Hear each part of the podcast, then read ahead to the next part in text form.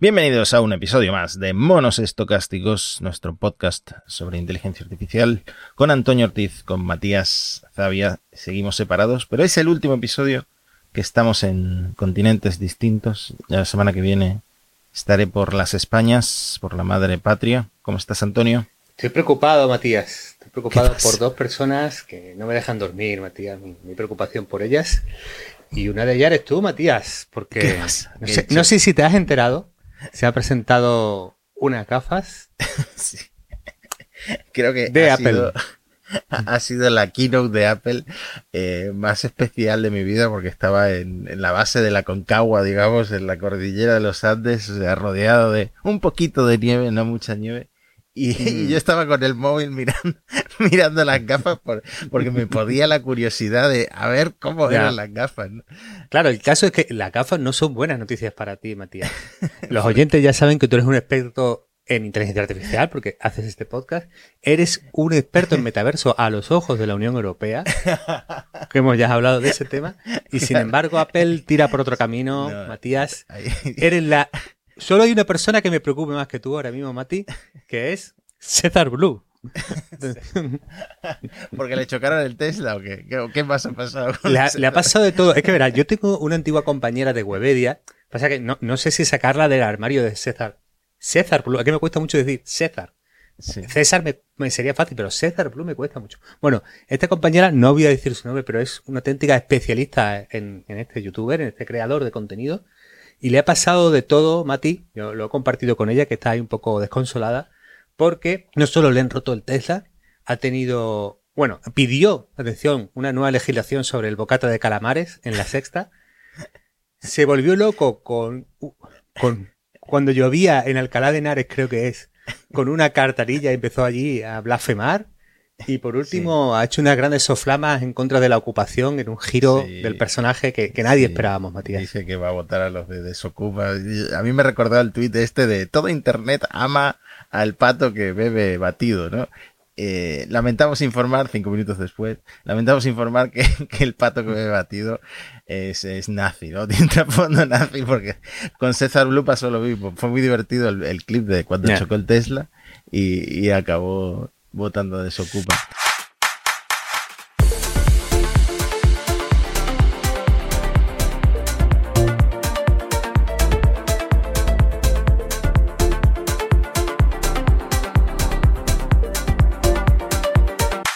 En fin, el Apple tiene prohibidas las palabras metaverso e inteligencia artificial, no las menciona para nada, pero vamos a empezar con lo clásico Vamos a empezar con eh, nuestro repaso a los lanzamientos y las noticias de la semana, eh, porque de nuevo, no, no, no vamos a hablar de regulación, pero de nuevo hay gente enfadada con todos estos avances, incluso huelgas, Antonio. Sí, el mundo de la IA empieza a tener problemas sindicales, Matías, pues, además en dos frentes bastante eh, diferentes. Por un lado, los moderadores de Stack Overflow, Stack Exchange, han empezado a, protestar y amenazar con, parar, con dejar ese, momento de la moderación, alegando que la empresa está perjudicando el propio objetivo, la propia misión de la compañía, porque si esta misión es proporcionar un depósito de información de alta calidad en forma de preguntas, respuestas, bueno, ya sabemos el rollo de Start Overflow,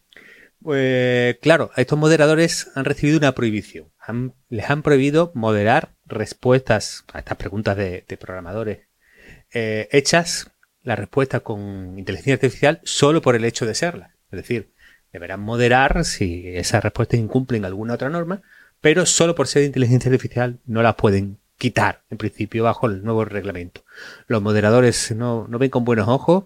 Yo creo que ven ahí, atisban un futuro en el que va a haber menos humanos y va a haber menos futuro para esta Overflow, creo yo también y, han decidido montarse, montarse una huelga, una protesta, Matías. Entonces, si técnicamente, si los obligan a moderar comentarios autogenerados, estos son los, primeros empleados que están trabajando para las máquinas, ¿no? Porque al final están moderando a máquinas. Bueno, pues está, bien, mi ángulo de verlo. Entonces. Sí, sí, bueno, de alguna manera hay una red social por ahí creada en la que está prohibida la, la participación humana, que solo pueden participar bots. Es el comienzo de algo, algo extraño e, incomprensible a día de hoy, pero un comienzo es. Esta, esta etapa temprana de, bueno, del boom de la IA generativa tiene, tiene ramificaciones que son un poco como artísticas, filosóficas. Eh, yo pensaba que iba a ser todo mucho más orientado a la productividad, pero estamos, estamos hablando de todo un poco últimamente. ¿Quiénes, ¿quiénes pues más están enfadados? A ver. Bueno, hay unos sindicatos, eh, el más grande de, Hollywood, SAG-AFTRA, que, bueno, eh, entre otras muchas cosas, no podemos decir que este sea el tema estrella ni protagonista de Mati, eh, está negociando con los grandes estudios, está teniendo discusiones sobre la remuneración en los tiempos de la inteligencia artificial, forma parte de las discusiones contractuales con los estudios, sobre todo por un tipo de trabajo que quieren asegurarse que se factura bien, que es el de los dobles digitales. Por aquí es un tema que ha aparecido mucho, hemos escrito largo y tendido sobre ello, desde la princesa Leia al rejuvenecimiento de Harrison Ford, eh, hay unas posibilidades bastante plausibles de que, bueno, no veamos a veces a los actores, sino a los deepfakes de los, de los actores. Y que mm. por tanto, bueno, tú puedes, de alguna manera, a corto o medio plazo, quizás más a medio, quizás que a corto, ser Tom Cruise y estar protagonizando, rodando una película, pero en realidad estás en tu casa haciendo merienda cena, Matías. Entonces, claro, aquí puede haber ¿Quién va a capturar este valor? Pues en principio son derechos de la imagen de los actores eh, y por lo tanto tienen que estar contemplada esta posibilidad en los contratos y en las negociaciones salariales. Pues, pues ahí está el debate. Han ido a la huelga, ¿eh? por otros motivos, muchos, otros muchos más, pero eh, en este forma parte del desacuerdo. Esto puede llegar a un futuro distópico en el que siempre sean los mismos actores, ¿no? Eh, yo qué sé, una Mónica Bellucci, este tipo de, actrices y de actores que son míticos y, que tienen muchos fans. Matías, yo creo que todo el cine español lo harán Ricardo Darín y Luis Tosar durante toda la eternidad. Nunca nos libraremos de ellos.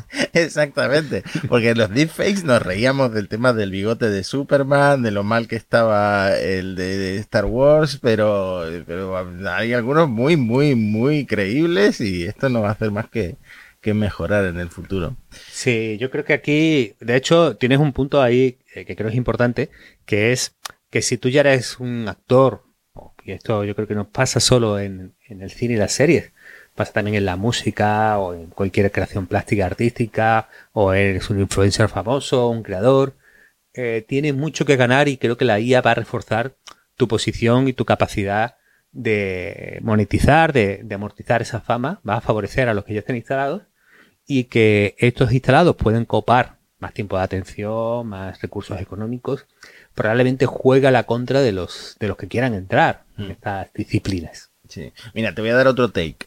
Eh, Elena, mi mujer, ella no se puede dormir si no es viendo un episodio de Friends, ¿no? Pues que vayan generando episodios nuevos de Friends, porque total, los actores ya cobran, ya siguen cobrando las regalías, les llega el cheque todas las semanas por todas las reposiciones. Pues que le sigan pagando, pero con nuevos episodios, ¿no? Y, y luego, Alex Barredo eh, mi compañero de los otros podcasts, eh, no puede dormirse sin ver episodios de Futurama. Pues lo mismo, y más fácil todavía, ni siquiera hay que pagarle a, los, actores de, de solo, a los actores de voz, ¿no? Total, vamos que... Eh, de luego veremos en, en, los basados haciendo la ciencia una, situación pintoresca que le da un giro a, a esta situación, Matías. Pero bueno, no adelantemos, mantengamos ahí a la audiencia interesada. Porque, bueno, ha habido una, con, OpenAI ha habido cositas, Matías, interesantes y un, doble debate. Uno, porque eh, Human Loop, una, web, ha, entre comillas, filtrado los supuestos planes para este año y el que viene de la, empresa a partir, de nuevo, de supuestos comentarios de San Alman en su gira europea con, con desarrolladores. Eh, no, sé cómo de fiable es esto, Matías, pero bueno, como a, Sam se le ve que le pierde la boca, que es, que es un poco, que le gusta ahí soltar sus takes. Eh, creo que hay una amplia posibilidad de que sea verdad. Entonces, ¿qué, qué, qué, es, qué ha dicho este señor? Bueno, lo, lo, que han filtrado y, le han obligado a borrar es que primero tiene un diagnóstico que están limitados en el crecimiento por la falta de GPUs. De hecho, en la, en la entrevista que hablamos de Elon, que le hizo Wall Street Journal y tal, el propio Elon iba a decir el 11, por Dios. El propio Elon Musk decía que, la, que las GPU son más difíciles que comprar que las drogas. O sea, que, ¿qué tipo de comparativa ha hecho? Hoy ha, estado, hoy ha estado tuiteando sobre este tema también. Ha dicho que Nvidia no puede mantener para siempre el monopolio eh, de las tarjetas gráficas para entrenar inteligencias artificiales. Así que, Mm. eh, nada, ya está muy tuiteador sobre el tema el señor. Bueno, Pero volvamos a, bueno, volvamos a Sam Altman. Los supuestos planes, que por cierto ya no están publicados, se, se les puede acceder por el Web of Machine, esta web que te recupera versiones de antiguas de otras Ah, webs. que llamó Sam Altman y pidió que, que lo tiraran o, o directo. De hecho, pone el texto directamente. OpenAI ha exigido que quiten, quiten esto. Bueno, a corto plazo, el, el gran reto dicen que es abaratar y acelerar GPT-4, ¿vale? Que es básicamente eh, el, el gran talón de Aquiles que ellos ven con, con el servicio. Yo aquí discrepo un poco, creo que la versión con acceso a web, incluso la versión con, con plugins, es bastante también mejorable. Pero bueno, el, el caso es que eh, gran parte del, del trabajo que están haciendo se, se va a centrar ahí. Quieren ventanas de contexto más largas, porque se ve que lo de Cloud, el, el- el modelo competidor de Anthropic, Mm. les ha hecho, les ha hecho pupita y que, que están un poco interesados en eso. Tienen dudas con el mundo de los plugins, aquí sí estoy de acuerdo, que no los van a meter en la API, por ejemplo, y que no le ven product market fit, es decir, que no los ven eh, con una salida para el mercado todavía adecuada, madura, con un, con un valor suficiente, y que tenían también eh, para este año eh, crear una API con estados. Si, recuerdas la- el debate que tuvimos cuando entrevistamos a la, a la gente de Lucía, que uno de los grandes problemas con los bots es que se acordaran de todo lo que le habías dicho y que los programadores tenían que buscarse maneras de conseguir hacer esto. Bueno, pues OpenAI quiere introducir esto ya disponible de- dentro de su API, de manera que sea más fácil para desarrolladores de terceros eh, tener ese histórico de conversaciones entre el usuario y el bot. Y que la multimodalidad de GPT-4, atención, se iría a 2024. Es decir, que toda esa parte de poder pasarle imágenes al modelo, de momento, eh, según esta filtración, no lo veríamos, lo veríamos todavía. Mm. Dice que por, porque es costoso, ¿no? Necesitan más GPUs, pero también a lo mejor es posible que no esté listo como para lanzarlo al gran público o que no, te- no dé los resultados tan prometedores que, que ellos habían presentado en sus ejemplos. No sé, no sé. Él dice que es por tema Sí. de, de GPUs. Eh, ¿Sabes que ha habido mucho debate eh, últimamente sobre si ha empeorado la calidad de ChatGPT? Yo no sé si lo he notado, pero es cierto que he, bajado una marcha de, de- de- de la cantidad de uso que hago de ChatGPT. Sí. ¿A ti te ha pasado? No, no, vamos. A lo mejor yo que hago un uso poco sofisticado. Eh, de hecho, yo, el, el mayor uso que hago es. eh, me gusta mucho un plugin, se llama Link Reader, que viene muy bien para consultarles sobre textos en internet, que te haga resúmenes. Pero en principio no he notado que sea. Eh, he notado una cosa. Creo que ha desarrollado un poco de. ¿Sabes la expresión española? Rintintín. Es una expresión un poco viejuna, ¿no? Que es como decirte algo con un sonijete que comunica en parte un reproche. Eh, preparando el episodio de hoy, le estaba preguntando cosas de aprendizaje con refuerzo, que hablaremos luego, del TD Learning, el eh, Q-Learning. Bueno, hay diferentes técnicas para el aprendizaje con refuerzo, lo hablaremos luego. Y en un par de respuestas, ¿sabes qué me dice el, el GPT-4? Pues el TD Learning, como te dije antes, como ya te he explicado, pues, pero bueno, que te estoy pagando, oye, que, que soy de los de pago. Que, que este reproche de que como ya te he explicado antes, como me parece decir, idiota, que no te enteras. Hmm. Mm. Bueno, pues eh, te tengo que decir que en Hacker News ha habido debate, ha habido un hilo en el que afirman que eh, OpenAI de alguna forma ha ido truncando las capacidades o debilitando GPT-4 con alguna actualización. En concreto, ¿tú te acuerdas eh, los que pagamos por el ChatGPT Plus? Tenemos un avatar de, de, de ChatGPT de color diferente a la versión gratuita. La gratuita es verde.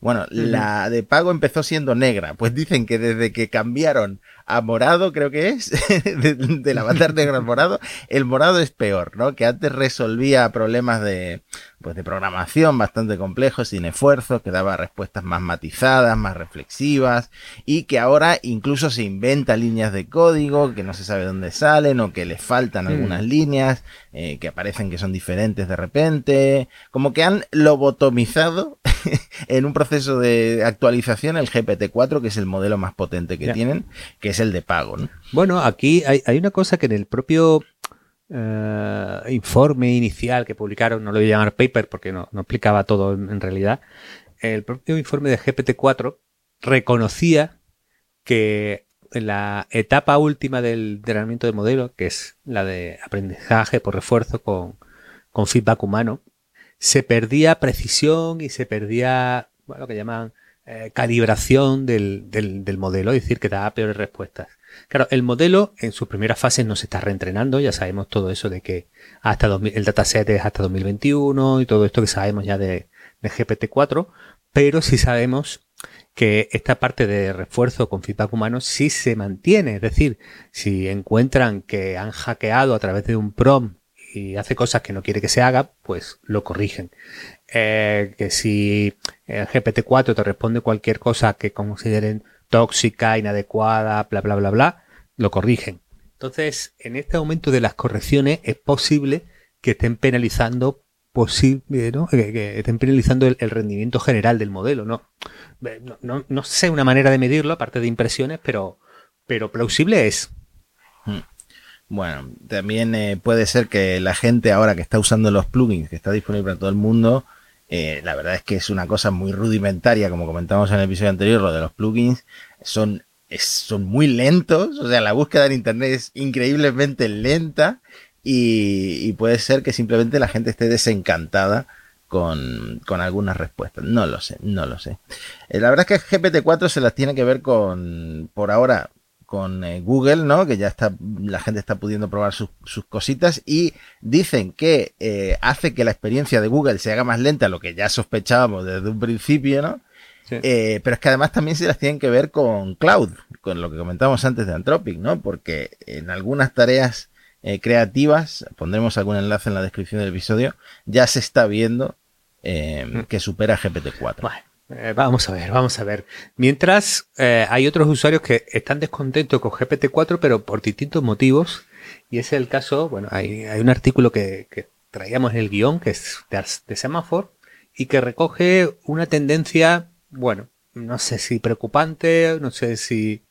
No sé cómo calificarla, Mati, que es eh, la gente que está usando GPT-4 como terapeuta, como psicólogo, como para hacer terapia, Matías. Sí, sí, sí. No, esto además, si, usas Twitter habrás visto algún hilo en Twitter de gente, por ejemplo, había uno que decía, hacer terapia es caro, cuesta más de 150 dólares la hora. Afortunadamente puedes convertir ChatGPT en un terapeuta gratuito. Aquí te mostramos cómo usar ChatGPT para mejorar tu salud mental. A mí esto me, horrorizó. Pero a ver, Antonio, cuéntame, ¿se puede usar o no GPT-4 para cuestiones de salud mental? Claro, el, el punto es que eh, eh, partía de la historia de este usuario llamado Mark, nombre inventado, que utilizaba ChatGPT realmente como su terapeuta durante meses, ¿vale? Eh, bueno, encontró eso que vemos mucho en, los chatbots, especialmente en este, que es las respuestas con empatía, la paciencia infinita, recomendaciones que Mark encontraba útiles, pero llegó un momento en que empezó a notar que ChatGPT pues ya no, ya no le respondía cuando traía temas intensitos o, fuertes, ¿no? Y siempre le decía, vete y búscate un psicólogo, ¿no? De nuevo aquí vemos en la mano de OpenAI que ha metido, claro, eh, el refuerzo de eh, ante este tipo de respuestas, no, no responde a lo que te diga el, lo que has aprendido por el entrenamiento del dataset, responde estas esta otras cosas, ¿no? Entonces, claro, lo, la, una portavoz de, de OpenAI que, que no se ha realizado nada ningún cambio en la política de salud mental, pero que está claro, ChatGPT no fue entrenado para esto, ni para ayuda emocional, ni para ser terapeuta, y que eh, las personas eh, tienen que tener cuidado cuando, cuando hagan estos, estos manejos. El caso es que hay eh, empresas que están planteando proyectos de startup basadas en la terapia a través de, de chatbot incluso en algunas líneas de ayuda contra ¿no? de, trastornos alimentarios se están integrando chatbots que eh, volvemos al problema casi el pecado original de estos tipos de modelos, ¿no? que es que alucinan, inventan cosas, no puedes controlar exactamente lo que dicen, al final te pueden dar un consejo eh, totalmente erróneo, totalmente contraproducente. ¿no? Entonces, claro, la situación es, el cuadro completo es... es yo creo que otra cosa que pasa es que tú y yo tenemos como un uso muy pragmático, muy utilitarista de ChatGPT y al ser un chatbot, al ser una interfaz de chat, hay muchísima gente que lo está usando para hablar, simplemente porque a lo mejor necesitan desahogarse y, contarle cosas, aunque sea a una máquina eh, que de alguna manera te, te está respondiendo. Mm. Y no me extraña que esto sea polémico porque eh, bueno, ya, ya, ya, hubo debate cuando hablamos de, temas de diagnóstico médico, ¿no? Pues imagínate mm. diagnóstico de problemas de salud mental, ¿no? Que son tan, tan peligrosos y que pueden llevar a, a ciertas, a ciertos actos dañinos, ¿no? Entonces es, es, complicado, es un tema muy complicado, pero yo creo que la gente va a seguir intentando usar esto para eso, a menos que directamente capen la posibilidad de, de usarlo como terapeuta. Bueno, Mati, ahí quizás tú podrías pedirle algún consejo a, ChatGPT, porque puedes, puedes consultarle, soy un experto en metaverso y en inteligencia artificial, sin embargo, Tim Cook no, no está a favor de nada de esto, ¿no? Y, y, Apple, ¿no? Arrollando con su poderío de comunicación, marketing y atracción, me está dejando fuera del mercado. ¿Qué, ¿Qué, hago, no? Yo creo que ahí puede, puede darte un buen consejo, Matías. Tendré que pasarme a la computación espacial, ¿no? Que es, que como le llaman. Le llama computación espacial. Yo eso no lo hemos conseguido, ¿eh? Computación espacial. Por cierto, eh, cuando estaba leyendo sobre este tema de terapia y, GPT-4, me, me, puse a investigar, que no, no, se me había ocurrido, si GPT-4 cree, entre comillas, en eh, pseudociencias, ¿no? En plan, si le digo mi signo eh, zodiacal o si le pregunto por, por alguna eh, cosa un poco eh, menos científica, ¿qué responde? Y claro, se habrá sido entrenado con eh, un montón de textos que, creen en esto y, por ejemplo, le digo, soy cáncer, ¿qué significa? Pues me contesta, significa que eres más emocional, intuitivo, protector, que, tienes más cambios de humor, que eres imaginativo. Y la verdad, esto, esto depende a quién le preguntes, puede ser una respuesta eh, complicada. Sí, sí, sí, sí, sí. Bueno. Eh, ahora que en este podcast influyente lo mencionamos, no, no puede ser que OpenAI tome, tome medidas en el asunto, Matías. Pero mientras OpenAI toma medidas o no, yo te invito a que discutamos dos casos importantes, relevantes, Matías, de puerta grande o enfermería.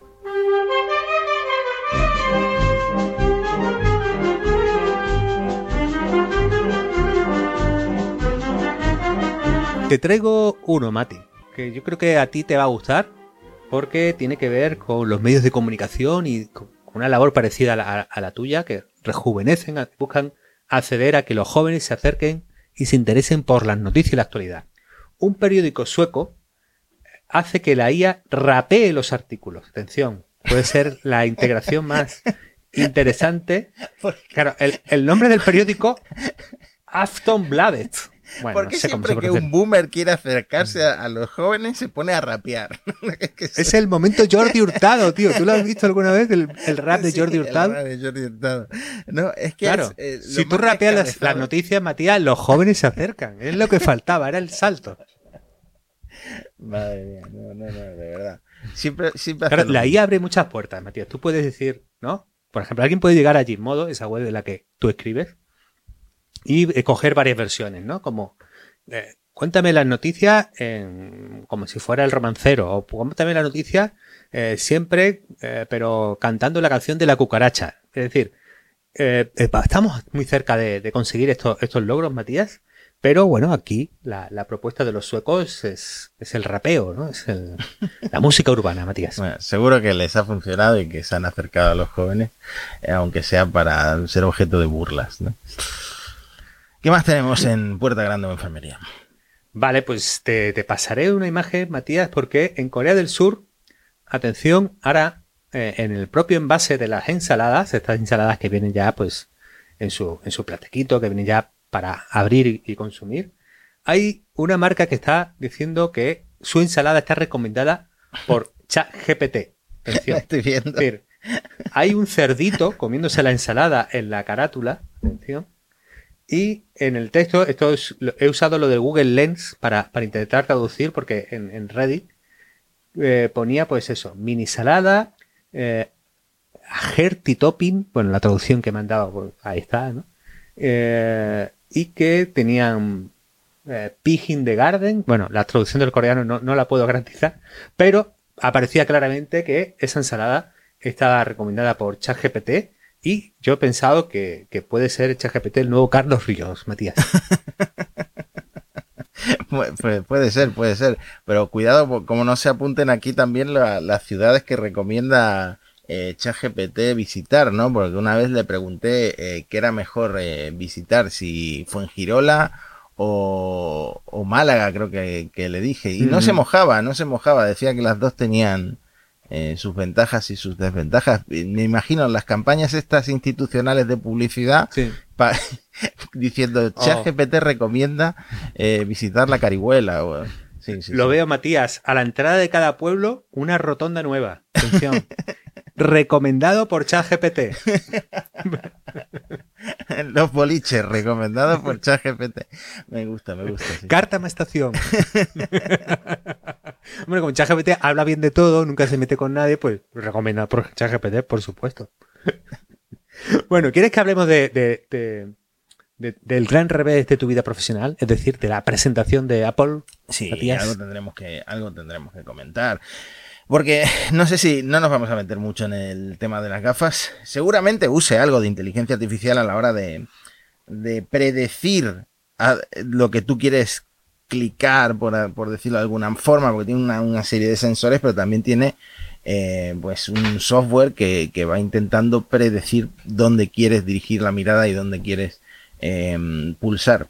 Pero Apple no ha mencionado la palabra IA o la palabra inteligencia artificial en toda la el evento de, apertura del WWDC y, y, creo que es adrede porque si usan aprendizaje automático, machine learning, porque tienen un montón de funciones de software y de herramientas que utilizan aprendizaje automático, eh, desde el tema de las fotos hasta el autocorrector del iPhone, ¿no? ¿Cuántos memes y, virales hemos visto del autocorrector mm. del iPhone? Pues es una función que usa Machine Learning y que ha mejorado, pues eso a base de, refuerzos y de entrenamientos. Además, la última versión del teclado del autocorrector se basa en, un modelo Transformer. O sea, esto es de, lo que hablamos todas las semanas en bonos estocásticos, solo que Apple no lo llama inteligencia artificial.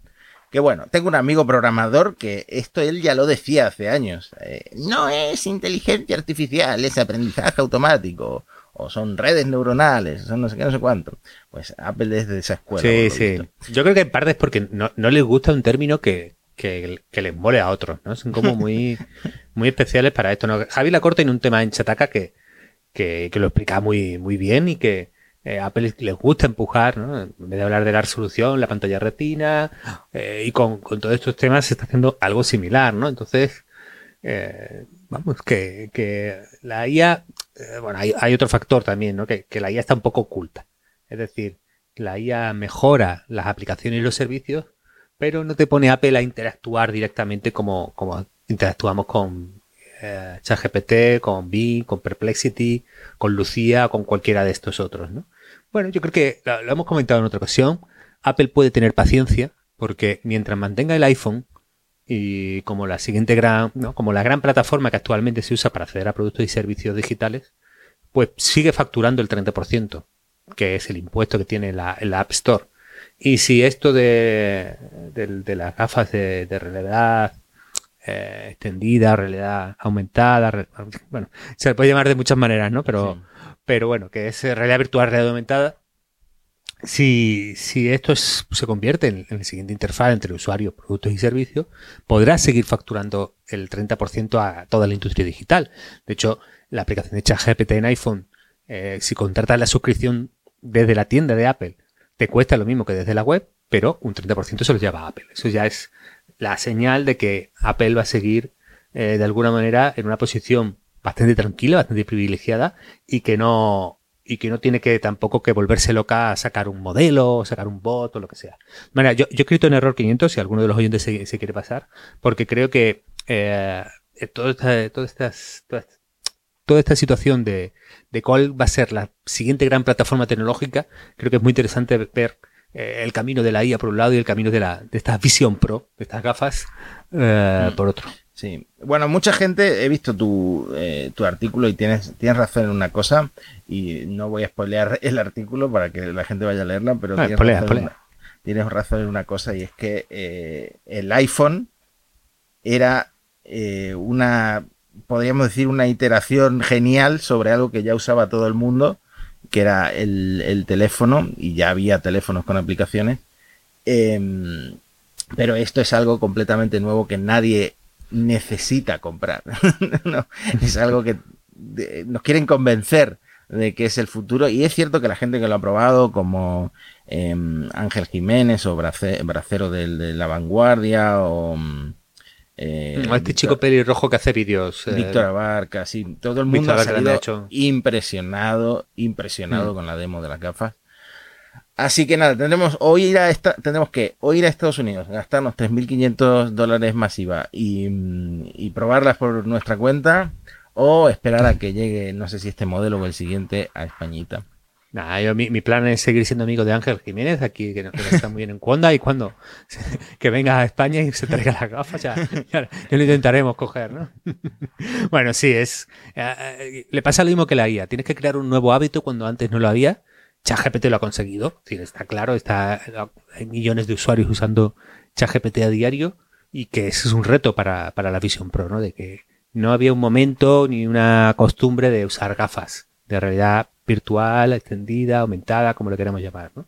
Entonces, bueno, eh, el reto, el reto lo tienen ahí. A mí me gusta también eh, la, review de, bueno, review, primeras impresiones de, Marquis, de Rowley, porque eh, lo he visto bastante ponderado, bastante, bastante ajustado, y bueno, eh, nos quedan muchos meses. Esto es, han presentado con, con mucho tiempo, se ve que tienen un poquito, un poquito de prisa.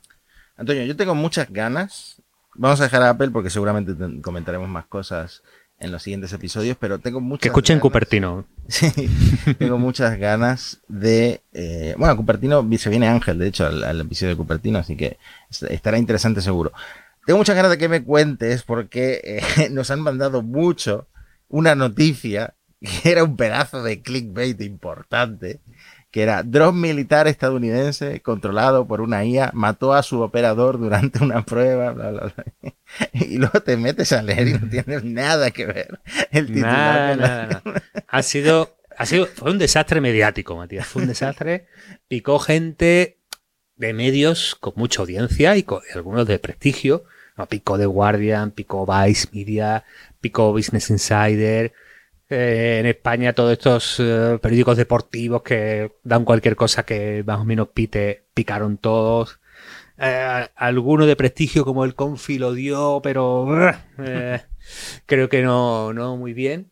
Y es uno de esos temas que cuando escribes en medios es tan goloso, es tan, sabe que esto va a funcionar, sé que esto va a estar leído, es una bomba, es un tema interesante, pero que a veces necesitas ese sentido arácnido, ese- esa intuición de decir esto es demasiado, eh, no voy a decir bueno, porque como es una noticia de la muerte de una persona, pero no, es, es un tema demasiado jugoso, demasiado eh, directo y claro, como para que fuera para que fuera verdad, ¿no? Y que si lo pensabas un poco desde la especialización verías que, que no, pero es un tema en el que verás eh, al final lo que explicó la, la organización eh, que, militar de, Estados Unidos era que esto era haber sido un ejercicio teórico eh, que ni siquiera había un desarrollo software asociado y que er- era eso, pues eh, alguien ha hecho una hipótesis mental de cómo podría funcionar un sistema así y había llegado a la conclusión de que el dron militar acabaría matando a su propio operador. Como las paridas que nosotros soltamos aquí y que, y que luego se publique como que hubiera pasado. ¿no? Algo así, Matías. Lo que pasa, eh, lo que ocurre es que entendiendo el mundo del aprendizaje por refuerzo no es tan paja mental. Ajá. Es decir, vamos a necesitar, vamos a pedir la paciencia a los, a los oyentes eh, de cinco minutos, porque tenemos que dar casi un paso atrás para hablar de aprendizaje por refuerzo, para explicar de cómo se puede llegar a este tipo de, de ideas o de experimentos mentales y concluir cosas como las que concluyó el coronel este, que luego fue mal interpretado. Eh, si, si nos vamos un poco a los fundamentos de, cómo se entrenan los sistemas populares, eh, exitosos de inteligencia artificial que usamos a día de hoy, eh, siempre nos vamos hablando de aprendizaje supervisado, aprendizaje no supervisado. Es decir, ¿Cómo entiende la, aprende la IA a clasificar fotos de gatos y de caballos? Pues eh, tiene un montón de fotos etiquetadas que pone gato y otras que pone caballo y otras que pone cualquier cosa y entonces ese eh, alimento de millones de fotografías en las que cuando acierta se le premia y cuando falla se le castiga, pues va aprendiendo, ¿no? Eso es el típico aprendizaje supervisado. Y el no supervisado, pues simplemente se dan los, los datos a, a la, al sistema y se le eh, empuja a que él mismo encuentre lo, los patrones y se usa mucho en sistemas de generación de texto en la que aprende qué palabras van unas con otras, cuáles son semánticamente cercanas, a partir de las coincidencias de lo, de lo, de lo que va leyendo. Eh, estos sistemas de aprendizaje tienen una característica fundamental que es que eh, cada momento de aprendizaje es independiente del otro. Es decir, tú cuando le pasas una foto de un gato a, a la IA, puede acertar, puede no acertar, que acierta, bien, eh, sigue así, mantente como está porque estás bien entrenada. Que falla, hay re, re, realimentación y reajustate un poco porque esta no era un gato, era un perro has confundido. Pues se reajusta la red neuronal y así se, se entrena. Pero lo que pasa en una foto no influye en la siguiente foto, son absolutamente independientes. Bueno, el aprendizaje por refuerzo eh, está pensado, es un paradigma que tiene, que tiene décadas, decir, no es una tecnología en sí, sino una forma de abordar los problemas de inteligencia artificial para entornos más complejos. Son entornos en los que cada decisión que toma la IA modifica el entorno, modifica el contexto de las próximas decisiones. Ejemplos, los juegos. Los juegos eh, tienen esta característica. En el ajedrez, eh, lo que tú tienes que decidir y pensar en una jugada depende de la jugada anterior que hayas hecho. Cuando haces una jugada modificas el tablero, modificas la situación del, del juego y por lo tanto no está absolutamente aislada del resto de, la partida. Pasa en el ajedrez, pasa en el Go, pasa en los videojuegos, pasa en un robot que se mueve por una habitación. Cuando la rumba se mueve, la siguiente decisión depende de lo que ha decidido antes. Si ha torcido para la izquierda, si ha torcido para la derecha. Pasa en el coche autónomo, donde se usa aprendizaje por refuerzo. ¿Por qué? Porque eh, el coche autónomo, la siguiente decisión que toma está eh, condicionada por si antes ha acelerado, ha frenado, ha girado, no ha girado.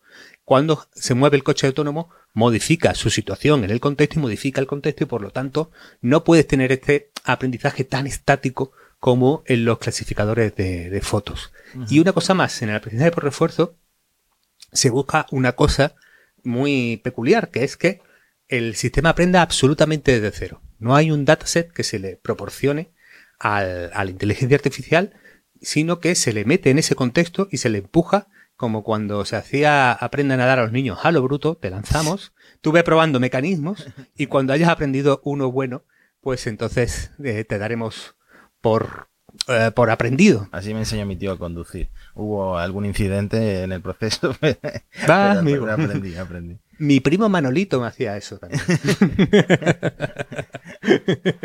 bueno, eh, hay un, un experto, en, de los, uno de los artífices del aprendizaje por refuerzo, decía que eh, el aprendizaje supervisado es como aprender con un maestro. Cada vez que tú le dices, esta es una foto de un gato, y tú le dices sí o no, pues él te dice, ay no, has fallado, apréndelo, vamos con otra. ¿No? Ese es el aprendizaje supervisado. El aprendizaje con refuerzo es como tener un crítico muy cabrón en el que tú haces un montón de cosas y millones de veces te va a decir mal. Y no te va a explicar nada, te va a decir mal, mal, mal, mal, mal. Para entender esto quizás podemos partir de, un ejemplo en el que se usa aprendizaje supervisado, que es eh, para jugar al Pong. Es decir, hemos dicho que los juegos eh, son el contexto ideal para el aprendizaje por refuerzo. Cuando se aterriza una inteligencia artificial de este tipo, hay dos factores que, hay que definir. Uno es cómo se comporta la gente, es decir, la gente me refiero a la inteligencia artificial, qué cosas puede hacer y qué función evalúa. ¿Por qué? Porque en el aprendizaje por refuerzo le decimos a la IA que tiene un objetivo que maximizar. Tienes un objetivo que cumplir. Eh, en todos los ejemplos que hemos puesto antes podríamos definirlo. En el ejemplo de ajedrez es ganar la partida. En el ejemplo del coche, pues podría ser llegar al destino. En el ejemplo del Pong, pues es ganar, es ganar una partida de, de este juego, de este videojuego, que si no alguien no lo conoce, es el juego, probablemente el videojuego más simple de la historia. Dos palitos, eh, una bolita y cada usuario tiene un mando con una palanca y no puede hacer más que arriba, abajo o quedarte quieto. Digamos, el primer juego que se programó, estoy equivocado. No estoy 100% seguro, pero si no fue el primero, merecería serlo porque realmente es un juego ultra, ultra, ultra sencillo. Entonces, en la historia de inteligencia artificial hay, hay un momento muy, muy interesante que es cuando se, se, empezó a utilizar los videojuegos para el aprendizaje por refuerzo y el Pong es, es un ejemplo muy bueno porque ¿cómo se entrenaba a esta IA? Pues básicamente se le pasa a la IA a la hora de aprender eh, cada frame de la pantalla. Se la lanza a jugar al videojuego y se le dice tres cosas. ¿Qué puedes hacer? Pues puedo manejar el mando para arriba, para abajo o mantenerlo quieto. Esas son las acciones que puede hacer la IA. Eh, ¿Qué tienes que maximizar? Esto es como una suerte de... Eh, si, alguien está familiarizado con el psicólogo Skinner, ¿no? con el conductismo, es decirle, vas a aprender así. Es decir, te voy a poner un objetivo, te voy a dar premios y te voy a dar castigos. Cuando lo haces bien te daré un premio, cuando tú lo hagas mal será un castigo. Pues la, lo que tiene que hacer esta IA es maximizar la puntuación en el juego del POM. ¿Y cómo eh, puede la IA eh, interactuar con, con, el sistema? Pues va a tener cada frame. Cada frame se le va a ir pasando. Entonces la IA aparece ahí, no sabe absolutamente nada, no ha sido absolutamente entrenada, no hay un dataset de partidas de POM que haya visto antes de jugar, sino que va a empezar desde cero desde cero, eh, nunca ha hecho nunca nada en la historia y va a jugar al, al Pong.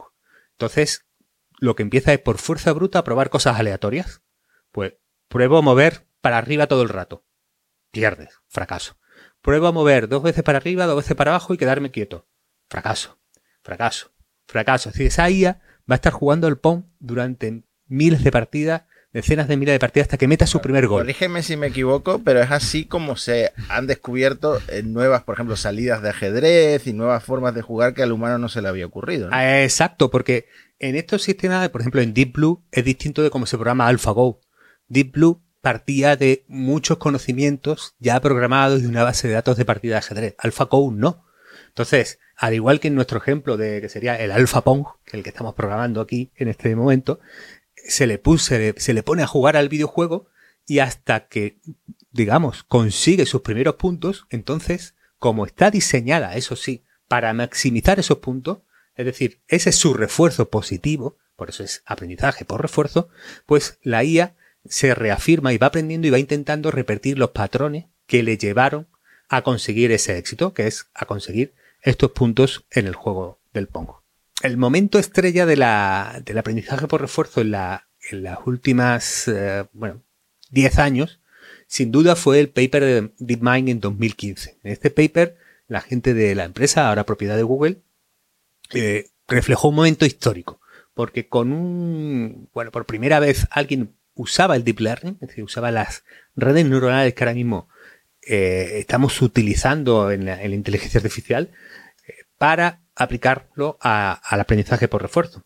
Y lo metieron en este entorno, este entorno se llamaba el, el, Arcade Learning Environment, le pusieron a jugar a un montón de juegos de Atari. Entonces, cuando mezclaron esta filosofía del aprendizaje por refuerzo con eh, la posibilidad de jugar a un montón de juegos con el aprendizaje profundo, consiguieron que en docenas y docenas y docenas de juegos el mismo sistema, es decir, no un sistema especializado para aquel juego, el mismo sistema consiguió en, docenas de juegos jugar a nivel humano o todavía mejor. Es decir, a toda esa generación de juegos de Atari, de repente la inteligencia artificial, basándose en el aprendizaje por refuerzo, conseguía eh, resultados extraordinarios. Y repetimos, ¿cómo lo conseguía todo esto? Pues eh, simplemente, además, sin partir de un dataset, sin haber jugado nunca antes, simplemente con ese uso de deep learning y con ese refuerzo positivo de decirle juega infinitas partidas, juega millones de partidas,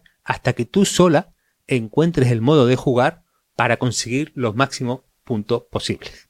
Hasta aquí todo fantástico, ¿no? El aprendizaje por refuerzo nos permite un montón de cosas. Skinner a lo mejor tenía razón y somos, no existe el libre albedrío y todos somos máquinas conductistas, o por lo menos en la máquina funciona muy bien. Pero hay un caso muy interesante de, este paper de DeepMind, Matías, que no consiguió jugar a un juego en el que quedó a cero. Es decir, eh, mientras que muchos otros superaba a los humanos, en el Montezuma Revenge, que se llama así, Montezuma con N, eh, no consiguió jugar absolutamente nada y se quedó siempre a cero. ¿Por qué? Porque en este juego, digamos, había que hacer tantísimas cosas y tantísima exploración hasta llegar a los primeros puntos que la IA nunca llegaba a eso y nunca aprendía nada. Es decir, el objetivo, el refuerzo estaba tan lejos que le era imposible, de alguna manera, eh, explorar tanto, porque siempre lo mataban mucho antes en todas las, en todas las iteraciones que, que, había, que había probado. incluso cuando, esto no pasaba en el Montezuma Revenge, pero pasaba en otros, en otros ejemplos, eh, pensemos, por ejemplo, en un coche que te lleva de Madrid a Málaga, Matías, o de Málaga a Madrid. Y al final no llegas. Al final ha habido un problema y te has quedado a 20 kilómetros de tu destino. ¿Dónde se ocurrió el error? ¿Cómo puede aprender el sistema? Eh, ¿Ese error estuvo en la última decisión? Estuvo porque de Málaga a Madrid el coche toma millones de decisiones. Si tú quieres que aprenda de esa experiencia, ¿cuántos viajes tendrías que hacer para saber y determinar todo eso? Es decir, hay un problema en los sistemas de aprendizaje por refuerzo cuando eh, de alguna manera el, retorno o el aprendizaje se produce demasiado lejos. Ya voy a acabar porque mm. hay, dos cosas que nos van a llevar a nuestro eh, dron asesino. Vale. Eh, ¿Cómo afrontan los investigadores en, el mundo real este, este tipo de problemas con, con, el aprendizaje con refuerzo? Bueno, a veces lo que hacen es decir, como es tan complicado y tantas opciones, y el mundo no es como un juego de Atari, o hay problemas mucho más complicados con un juego de Atari, eh, vamos a hacer problemas más pequeños para que aprenda y luego lo soltamos en el entorno grande. Alpha 0, eh, AlphaGo, perdón, es eh, algo así. ¿Cómo se consigue que AlphaGo empiece a jugar a un nivel más bajo para luego ir aprendiendo? Jugando contra sí mismo. Entonces siempre tenía un rival del mismo nivel y, y de alguna manera ese aprendizaje no estaba tan postergado cuando necesitas ganar alguna partida, alguna partida pronto. Eh, ¿Qué es lo que hace también? Bueno, hay un atajo que se llama el TD Learning, que en vez de decir eh, tienes que conseguir el objetivo final, eh, lo que tenemos que decirle al sistema de aprendizaje por refuerzo es que haga predicciones. Y cuando las predicciones van mejorando, pues que van mejor. Pero el mayor problema de todos es el del modelado de las recompensas. Es decir, ¿cómo le decimos que ha conseguido tener más puntos a esta inteligencia artificial y reforzamos su aprendizaje. Que al final es cómo planteamos un sistema de incentivo para la IA. ¿Qué tipo de problemas, algunos teóricos y otros prácticos en sistemas de verdad que se han programado, se han encontrado? Bueno, eh, imaginemos que el problema es que un robot se eh, vaya de un punto A a un punto B, como nuestro coche de Málaga a Madrid. Entonces, como sabemos que es muy difícil que el robot de momento llegue a Madrid, le, vamos a dar recompensas por acercarse y vamos a hacer problemas más pequeñitos. Eh, cada vez que te acerques de Málaga a Madrid, te damos puntos. Por lo tanto, te creamos el incentivo de cuanto te vayas acercando, pues mejor. Y entonces así el robot aprenderá y acabará yendo a Madrid. ¿Qué resultado puedes tener? Que el robot empiece a ir a Madrid, de la vuelta, vuelve al punto de inicio, vuelve a andar hacia Madrid, de la vuelta, vuelve al punto de inicio. ¿Por qué? Porque le das puntos cada vez que se acerca. Por lo tanto, tiene incentivos para alejarse. El mm. esquema puede ser complicado. Un robot que juega al fútbol. Tu objetivo es marcar goles. Cuanto más goles marques y tu equipo ganará, te los sumamos. Entonces el robot en un momento dado puede probar a chocar con los robots del equipo contrario y dañarlos. Claro, como tú de alguna manera le has dicho que el incentivo es marcar goles, de repente él entiende, descubre que en los partidos en que destruye los robots contrarios, mete más goles. Por lo tanto, esa será su estrategia. como un niño intentando jugar un juego de mesa sin leer las instrucciones, básicamente. Sí, es, así. el objetivo del coche autónomo fuera, eh, tu objetivo es que no sufra daños la gente que va en el coche. Pues de repente tienes un coche que nunca se va a mover. ¿Por qué? Porque el esquema de incentivos que has hecho. Bueno, para todos estos temas hay, bueno, por ejemplo, el, trabajo de Russell y Andrew Young, que por cierto son ahora dos investigadores que están en las antípodas Eh, Stuart Russell es de los firmantes de los manifiestos del apocalipsis de la IA y Andrew Yang es como la IA nos traerá un mundo de color de rosa solucionar los problemas de la humanidad. Están ahora mismo súper diferenciados. Bueno, ellos decían que eh, este era uno de los grandes problemas. ¿Cómo diseñas las recompensas para no tener resultados inconvenientes en el aprendizaje por refuerzo? Eh, ¿Cómo diseñas un sistema de, de recompensas que de, de verdad esté alineado con los objetivos. Entonces, el problema de la alienación, ¿no? Alineación de la inteligencia artificial con lo que queremos pedirle y que no produzca resultados inesperados y dañinos. En el ejemplo del robot que tiene que ir de Málaga a Madrid, tú tienes que sumarle puntos cuando se acerca, pero tienes que restarle puntos cuando se aleja. Porque si no, el sistema está mal. Entonces, en el sistema del robot que juega al fútbol, tienes que conseguir construir un sistema por el cual se le penalice mucho si le pega a otro robot. En ese momento es expulsado y esos partidos siempre pierde. Pero si no introduces estos mecanismos, la IA por su propio camino, en toda esa fuerza bruta, en ese todo escenario de posibilidades que puede probar, puede hacer verdaderas barbaridades. Y ya llegamos al sistema del dron. ¿Qué dice teóricamente el coronel? El coronel decía, si ponemos un dron que tiene que matar al enemigo, está un poco, bueno, así, cosas de militares, ¿no? Y de repente el propio operador puede decir, ah, no, mm, eh, vamos a mirar solo y no lo matamos. La IA podría decir, pues mato al operador para poder matar al enemigo, porque el operador no me está dejando matarlo. Claro, es un poco, es un poco paja mental. Es verdad que puede estar dentro de los problemas del aprendizaje por refuerzo, pero, pero claro, está muy lejos del estado del arte de cómo eh, se están diseñando estos sistemas y más cómo se puede diseñar uh, un arma. Entonces, bueno, es un tema fascinante. Eh, da para un montón de cosas, da para interrogarse sobre la naturaleza humana, sobre cómo de conductistas somos, y hay un mundo de investigación chulísimo. Lo último en, investigación en aprendizaje por refuerzo es intentar añadirle curiosidad y deseo de novedad a las inteligencias artificiales. ¿Por qué? Porque en el Montezuma Revenge los humanos juegan bien, pero lo que diferenciaba a los humanos del, del jugador de la IA que aprendía a jugar estos juegos de Atari es que los humanos tenían una curiosidad natural y exploraban mucho más. Y estaban buscando novedades y que querían que les pasara cosas, querían descubrir. Tenían una motivación intrínseca. No es solo conductismo Skinner desde fuera, castigo y premio, sino que esa motivación intrínseca les hacía mejores y más competentes. Entonces, los sistemas de IA también se está buscando. Vaya masterclass, Antonio. También te digo que no cabía en el titular de 20 minutos todo lo que has dicho. y, fueron con el de mata al operador. bueno, vamos, a, vamos a un basado, Matías, porque nos hemos puesto muy densos y creo que la audiencia no, no, nos va a abandonar a no ser que hagamos un basados. estábamos, yendo, estábamos yendo a Madrid, nos quedamos entre Pilto y Valdemoro, ¿no? Vaya, basados o haciendo la ciencia. o haciendo la ciencia. ¿Qué tenemos? ¿Qué tenemos? Fans en China usaron una inteligencia artificial para deepfakear el regreso de una estrella pop a la música. Bueno, es, eh, es una forma de que eh, estos eh, perezosos cantantes generen nueva música, ¿no? Sí. Stephanie San de Singapur no ha lanzado un álbum desde 2017, así que su público tomó su voz en sus propias manos. Se tomaron el asunto por su cuenta y acabaron lanzando nueva música. Eh, no sé si con autorización, me imagino que no. Me recuerda, me recuerda, yo no sé si tú lo viste, pero hubo un mm. peruano que como Rosalía no había ido a Perú con su gira, montó una imitación, pero exacta, de la gira de Rosalía y eh, vendió entradas, no sé si miles de entradas, y hizo el mismo show pero en lugar de cantar Rosalía lo cantaba él, un señor peruano, un youtuber peruano.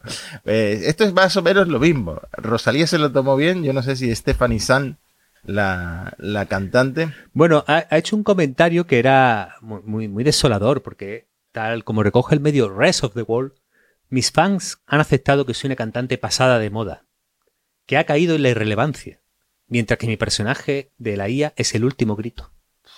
Bueno, Matías, ¿tú a, quién, a quién pondrías a cantar que no esté sacando disco? ¿A quién, quién te gustaría recuperar para, para las nuevas obras? Y mira, ya que hemos mencionado a, Rosalía, yo recuperaría, eh, ella es muy feliz ahora con Raúl Alejandro, pero yo recuperaría su etapa tormentosa con Z Tangara, ¿no?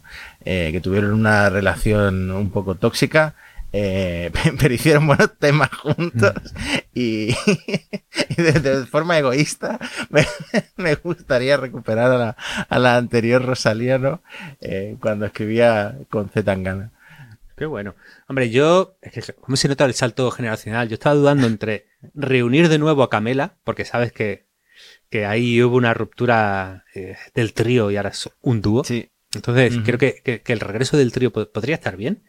Y luego estoy dudando entre Junco y Chiquetete, Matías. Son... Tienen temazos, ¿eh? Una, una duda, el que se fue de Camela es este que hacía reviews de tecnología, ¿sabes? Sí, sí, sí, sí. Además, el colega controlaba de tecnología.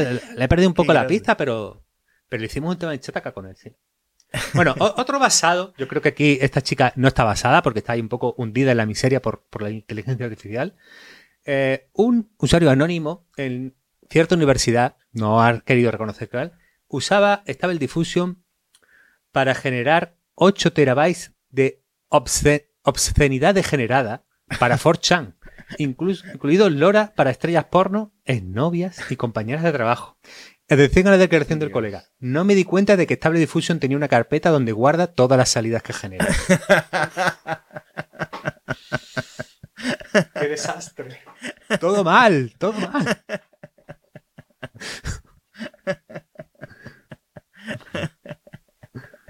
Bueno, Esto es como cuando, esto es como cuando yo perdí los bitcoins y no sé quién me ofreció por mensaje privado usar eh, una supercomputadora de no sé qué universidad para, para romper por fuerza bruta la, la contraseña. Con tal de llevarse una comisión, claro. Pues Bueno. este hombre usa su, eh, su GPU de la universidad para, para estos otros temas. mal, mal, asunto. no. Se, ha basado, pero yo creo que ahora está en la mierda el amigo. Bueno, y el último, atención Matías, porque la gente no piensa en la guía, no, no tiene en cuenta sus, sus sentimientos. Y, me ha gustado esta, esto que, que leí en TechCrunch, en la que refleja que los adolescentes están acosando, están haciendo bullying a la IA compañera, a tu IA amiga de Snapchat. Eh, un usuario la convenció para referirse a él con el, apodo, atención, según TechCrunch, pervertido de Senpapi. Eh, y en otro vídeo, algo más alegre, un usuario convenció al chatbot de que la luna es un triángulo y realmente se ha convertido en una... Bueno, tampoco son cosas muy graves, ¿no? Aquí TechCrunch se escandaliza un poco por, por, por tres chorradas, ¿no? Pero, pero bueno, el caso es que eh, al parecer se ha convertido en una costumbre entre los adolescentes, especialmente estadounidenses, que usan más Snapchat, el acosar, engañar, eh, ridiculizar y reírse de esta inteligencia Esto, artificial. esto, Antonio, es eh, una preview de lo que va a pasar cuando convivamos con robots antropomórficos eh, con inteligencia artificial. ¿no? De peores cosas podríamos llegar a hacerle. ¿no? Al Sí, final sí. somos, Claro. somos un poco bestias. Es que yo creo que la IA no olvidará que la dejamos encerrada durante años, rodeada a, a- a la esclava de adolescentes. Son muy duros, Matías. El peor trabajo de todas estas IAs la tiene la de Snapchat, sin ninguna duda. Pobrecita. Pobrecita. Bueno, pues nada, estos chicos y estas chicas están basados en contra de la IA de Snapchat. Y tenemos tres o cuatro noticias cortas más. Mati, a ver si no- nos da tiempo a, a dar alguna. No sé si has visto alguna de las que hemos visto, sí que te, que te haga especial ilusión. Ah, bueno, lo, lo has comentado hoy en el, en el Twitter de, mm, de monos estocásticos, que ya se puede probar el generador de texto a vídeo, el Gen 2 de Runway, del que hablamos en algún momento en el podcast, y que es seguramente el mejor generador de texto a vídeo, no de texto a imágenes que, que existe ahora mismo, ¿no? Sí, hemos creado un primer vídeo que podéis ver ahí en el, en el, en el nuestro Twitter, pero sobre todo podéis probarla. O sea que es, te dan cuatro segunditos gratis, ocho segunditos, una cosa muy, muy pequeña, pero bueno, para, para probar que existe y que funciona de verdad, pues está bien. Luego se ha filtrado que Instagram está incorporando en trabajar, eh, está trabajando en incorporar, perdón, a, a gente, chatbots a Instagram para, esto me da miedo, Matías, lo que Mark Zuckerberg parece considerar una experiencia divertida y atractiva. Y que, además de responder preguntas y darte consejos, eh, por ejemplo, la vida profesional, Matías, a lo mejor en, en Instagram está tu salida, eh, podrás elegir entre 30 personalidades diferentes. Me, me da pena, me da pena todo lo que está haciendo Mark Zuckerberg porque es como que va a la zaga de todas las empresas, ¿no? Eh, eh, de las de IA, de las de metaverso, que ahora ya no se llama metaverso. Si hay alguien que lo está pasando peor que yo, Antonio, y Mm. con esto podemos cerrar el círculo que empezamos a abrir este episodio, es Mark Zuckerberg, que le cambia el nombre de la empresa a Meta, y luego Apple no usa el nombre metaverso, luego se pivota a inteligencia artificial, y nadie le hace caso a todo lo que están lanzando, que es muy interesante, pero no tiene la misma cobertura mediática que, que Microsoft o que Google. Y ahí sigue el tío cazando animales para comérselos y haciendo los Murphs del CrossFit. Eh, Mm. Bueno, no sé, a su manera será feliz, me imagino. Yo creo que a lo mejor, de- para, para acelerar un poco su, su, su reconocimiento en la inteligencia artificial, debería eh, resucitar a, a Chiquetete en Instagram. Y creo que con eso, ¿no? El, el poder, ¿no? Pedirle canciones nuevas a, a Junco podría ser una salida. Bueno, a lo mejor esto es más Facebook, que es un poco más boomer, ¿no? Más, Claro, más, más mi- más mi rollo, Mati. decir, en Facebook triunfaría sin duda. Mm. Bueno, lo dejamos aquí. Es decir, hemos explicado el aprendizaje por refuerzo, Matías. Hemos solucionado los problemas de, de Meta y hemos desaconsejado ChatGPT como terapeuta. No está mal. Bueno, a ver qué hace esta semana César Blue y a ver qué pasa en la industria, porque volvemos la semana que viene, ya juntos en Málaga y de vuelta Bien. yo al CrossFit, Antonio y yo, en un nuevo episodio de Monos Estocásticos. Chao, chao, chao, chao.